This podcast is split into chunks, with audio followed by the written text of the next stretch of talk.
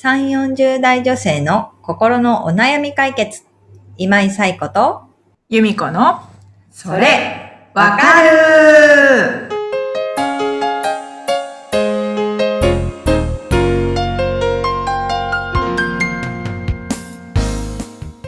はい。ということで、えー7月第3週のそれわかるが始まりました。皆さん、こんにちは。はーい。ということでね、えー早速、今日もお悩みをお寄せいただいております。ゆみこさん、ご紹介をお願いします。マンゴーさん37歳の方からです。はい。子供が小学生になり、これまでの時短勤務からフルタイム勤務に変わりました。時短勤務で仕事には慣れてきたつもりが、残業が入ったり、責任あるプロジェクトを任される話が出たりでいっぱいいっぱいですうん。当然自分の時間などどこにもなく、余裕のなさから子供を叱ってばかりで落ち込みます。どうしたら両立できるでしょうか？というお悩みをお寄せいただきました。はい。マンコーさん、ありがとうございますあり。がとうございます。はい。忙しく働くフルタイム勤務ママさんっていうことですね。お子さんが小学校に上がったっていうことですね。少しね、なんとなくこう、お仕事にも、えー力を入れていけるのかなっていうのを思う時期ですよね。うんところがっていうことですよね。フルタイム勤務に変わってから残業とか、あとは、まあ責任が増したりとか、いうことがあって、時間、時間というか心に余裕がなくなってるっていうことなんですよね。うんうん。なんか、えっと、私からはちょっと心理学的な面から、えーお話ができたらなとは思うんですけれども、うんやっぱり、えー仕事の時間は仕事の時間、あとプライベートの時間はプライベートの時間ってこう、うん気持ちを切り替えていくっていうのがすごく大事なことなのかなっていう思うんですよね。そうじゃないと、えー家に帰ってご飯作りながら、ああ、あれ、あの、仕事をどうすればよかったとか、もっとこれもやらなきゃいけないんだったみたいなこととかが常に頭にあって、うん。そういう時に子供からご飯まだみたいなこと言われたりとかすると、まあ、こっちは半分仕事モードなので、ちょっとイイラッとするわけですよね。うん。ご飯まだ？とか言うけど、ママ仕事もして、疲れて帰ってきて、今ご飯作ってなんか待ってなさいよみたいな 気持ちにもなるわけですよね。ね。うん。それはね、でもやっぱり当たり前なんだけれども、でもやっぱり自分のね、気持ちとしては、きちんと子供の、といるときは子供に向き合いたいとか、いろんな気持ちがあると思うので、仕事は仕事、プライベートはプライベートで、まあ分けていくっていうことはすごく大事。その時の気持ちの切り替えの方法として、アンカリングっていうものをお伝えできたらなと思います。はいアンカリングって、えっと、まあ、船の怒りうん。船を止めるときのね、怒りのこなんか、とうん。なんですけど、えっと、なんか気持ちを切り替えるっていうときに、何か自分のその目印というか、サインになるようなものを決めていくっていうことがすごく大事なんですよね。で、例えば、えっと、これから仕事モードですっていうときに、うん。えー女の人とかだったら、ちょっとジャケットとか羽織ってたら、ジャケットの襟元をピシッと、ピシッとこう引っ張るっていうか、なんていうんですかね。襟をピきちっとするために、そう、た襟を正す。みたいな行動をすることで、ここから仕事だ。っていうことを、まあ自分に、まあ植え付けていくというか、覚えさせていくうん。一方で、仕事が終わって会社を出るときには、えー何か時計をカチッとはめる。そのカチッっていう音がアンカリングになる。ここからはプライベートモードです。みたいな形で時計をカチッとはめ直す。うんそうすると、プライメベプライベートモードに切り替える。みたいなことを、うん何でもいいんですけど、自分で決めてもらって、うん。これをしたら仕事モード。これをしたらプライベートモード。で、プライベートモードの中でももしかしたら、もうここからは子供と向き合う時間みたいなのがあったら、うん。これをしたら子供と向き合う時間みたいなことを決めていってもらって、自分なりに気持ちの切り替えをしていく。うん。そういうふうにして、うんまず自分のこう心のモードを作っていくっていう感じですかね。うんで、仕事モードの時には、きっとね、あの、やることたくさんあるんだと思うんですよ。うん。残業になることもあるぐらいだから、まあ、プロジェクトのね、責任者として、ここれからね、任されるって、これからなのかなね、話が出たりしてるっていうこともあると思うので、やることいっぱい。え、その中では、時間をどう使うかみたいな、どう効率的に使うかみたいなことは考えていく必要がある。けれども、まずはモードを作るっていうことですね。そこをやっていってもらって、どう変化するかっていうこと。で、アンカリングって本当は指をパチンって鳴らすみたいなこととか、なんかわかりやすく音とか、なんかこう五感で感じれるようなものとかでやっていくといいのかなと思うんですよね。うんあとは、えっと、在宅だったらあれだけれども、通勤とかがもしあるのであれば、玄関を出て、鍵、家の鍵をガチャってかける音をアンカリングにするとかね。ここからはもう仕事の私みたいな形にしてもらったりとか、でもいいかなっていうのは思います。逆でもいいですよね。家の鍵を開けた瞬間からプライベートモードに変えていくみたいなうん。こととかでもいいのかなとは思うんですけど、なんか自分の気持ちを切り替えられる、え簡単にできてうん、こう、まあ、たくさんのツールを使わなくていいもの。うんみたいなことを考えてもらうといいと思います。もうほんとちょっとしたことでいいんですよね。うん仕事モードの時はもう携帯一切見ないみたいな方がいるとしたら、うんスマホの画面をオフにする。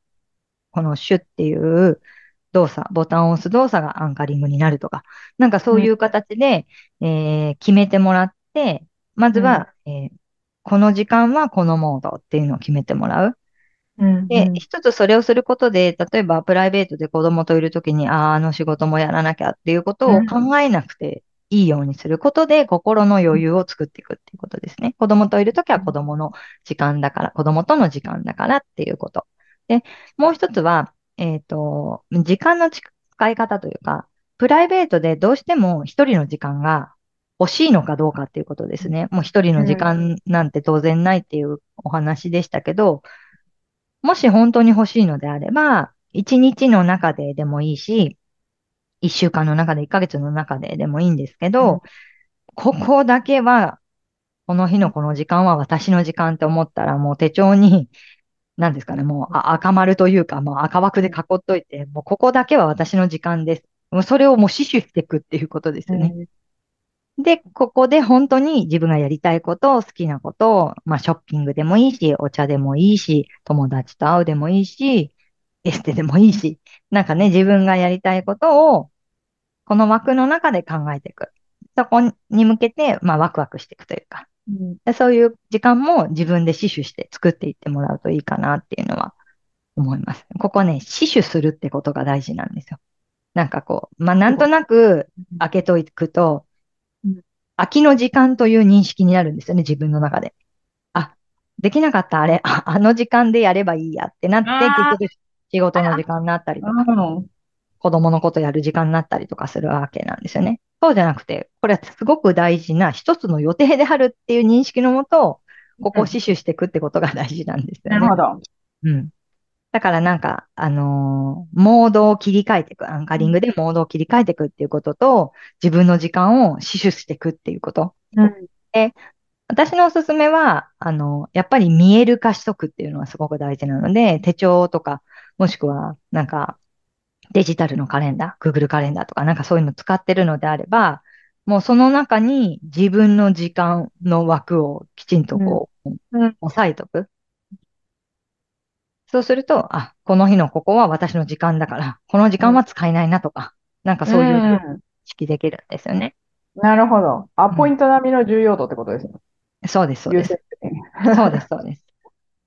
そう。で、心のね、余裕を持つっていうことで多分いろんなことが、クリエイティブなことができたりうん、子供と楽しく過ごせたり、みたいなことができてくると思うのでうん、でもこれも今日やって明日からすぐできるようになろうと思わなくていいってことですね。アンカリングとか特に始めたと当初は、なかなかモードが切り替わらなかったりとかすると思うんですけど、うん。なんか、あの、なんていうんですかね。こう、例えば小学校の時とかに、チャイムが鳴ったら給食の時間とか、チャイムが鳴ったら授業が終わるみたいなことって、一種のアンカリングだと思うんですよね。チャイムが鳴ったらモードが切り替わって、ね、あの、遊ぶ時間だとか、給食の時間だとかになるそれって、じゃあ、1年生の初日からできていたかっていうと、そうじゃなかったと思うんですね。あ、授業が今お終わったんだ、本当に終わったんだ、みたいなことだったりとかから始まって、まあ、記憶はないんですけど、きっとそうだったんじゃないかなっていう。ね。で、それと同じで、アンカリングもやり続けることで習慣化されていくので、うん。なので、えっと、やりやすい方法。自分がわかりやすく、えーやりやすく道具をたくさん使わないような方法でやってもらうとうんいいかなっていうことですね。うんうんうん。でもね、時間の使い方とか心の余裕のなさみたいなこととかは、ね、多くの働くお母さん方が 悩んでいることではないそうですね。うん、思うんですけど、由美子さんいかがですか？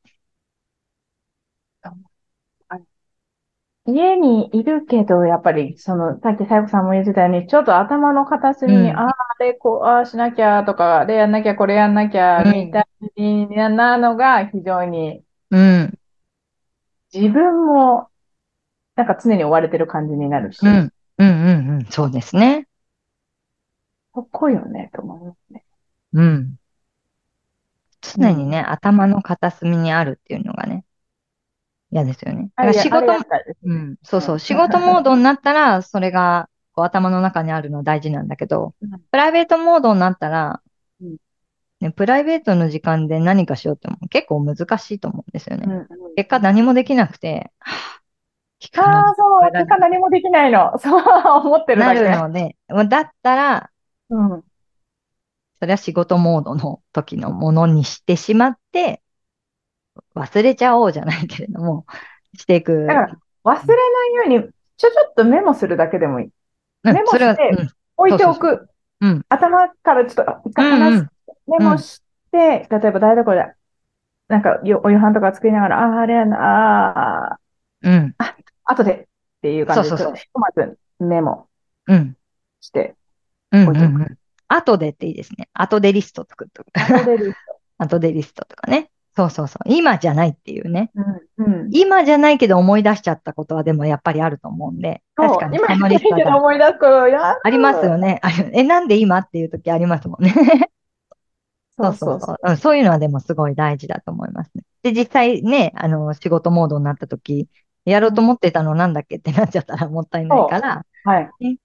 そうそうそう。それは大事だと思います。なるほど。うん。ぜひ、じゃあ、由美子さんにも取り入れていただいて、本当ですね。はい。あの、マンゴーさんと一緒に、ちょっとやってみた結果をまた教えてください。ましょう。毎日ちょっと簡単にできて。さあ、簡単にできる暦の、そうそうそう、ちょっと見つけてもらったらいいかなと思うので、はい。ぜひ、じゃあみんなで一緒にやっていきましょう。はい。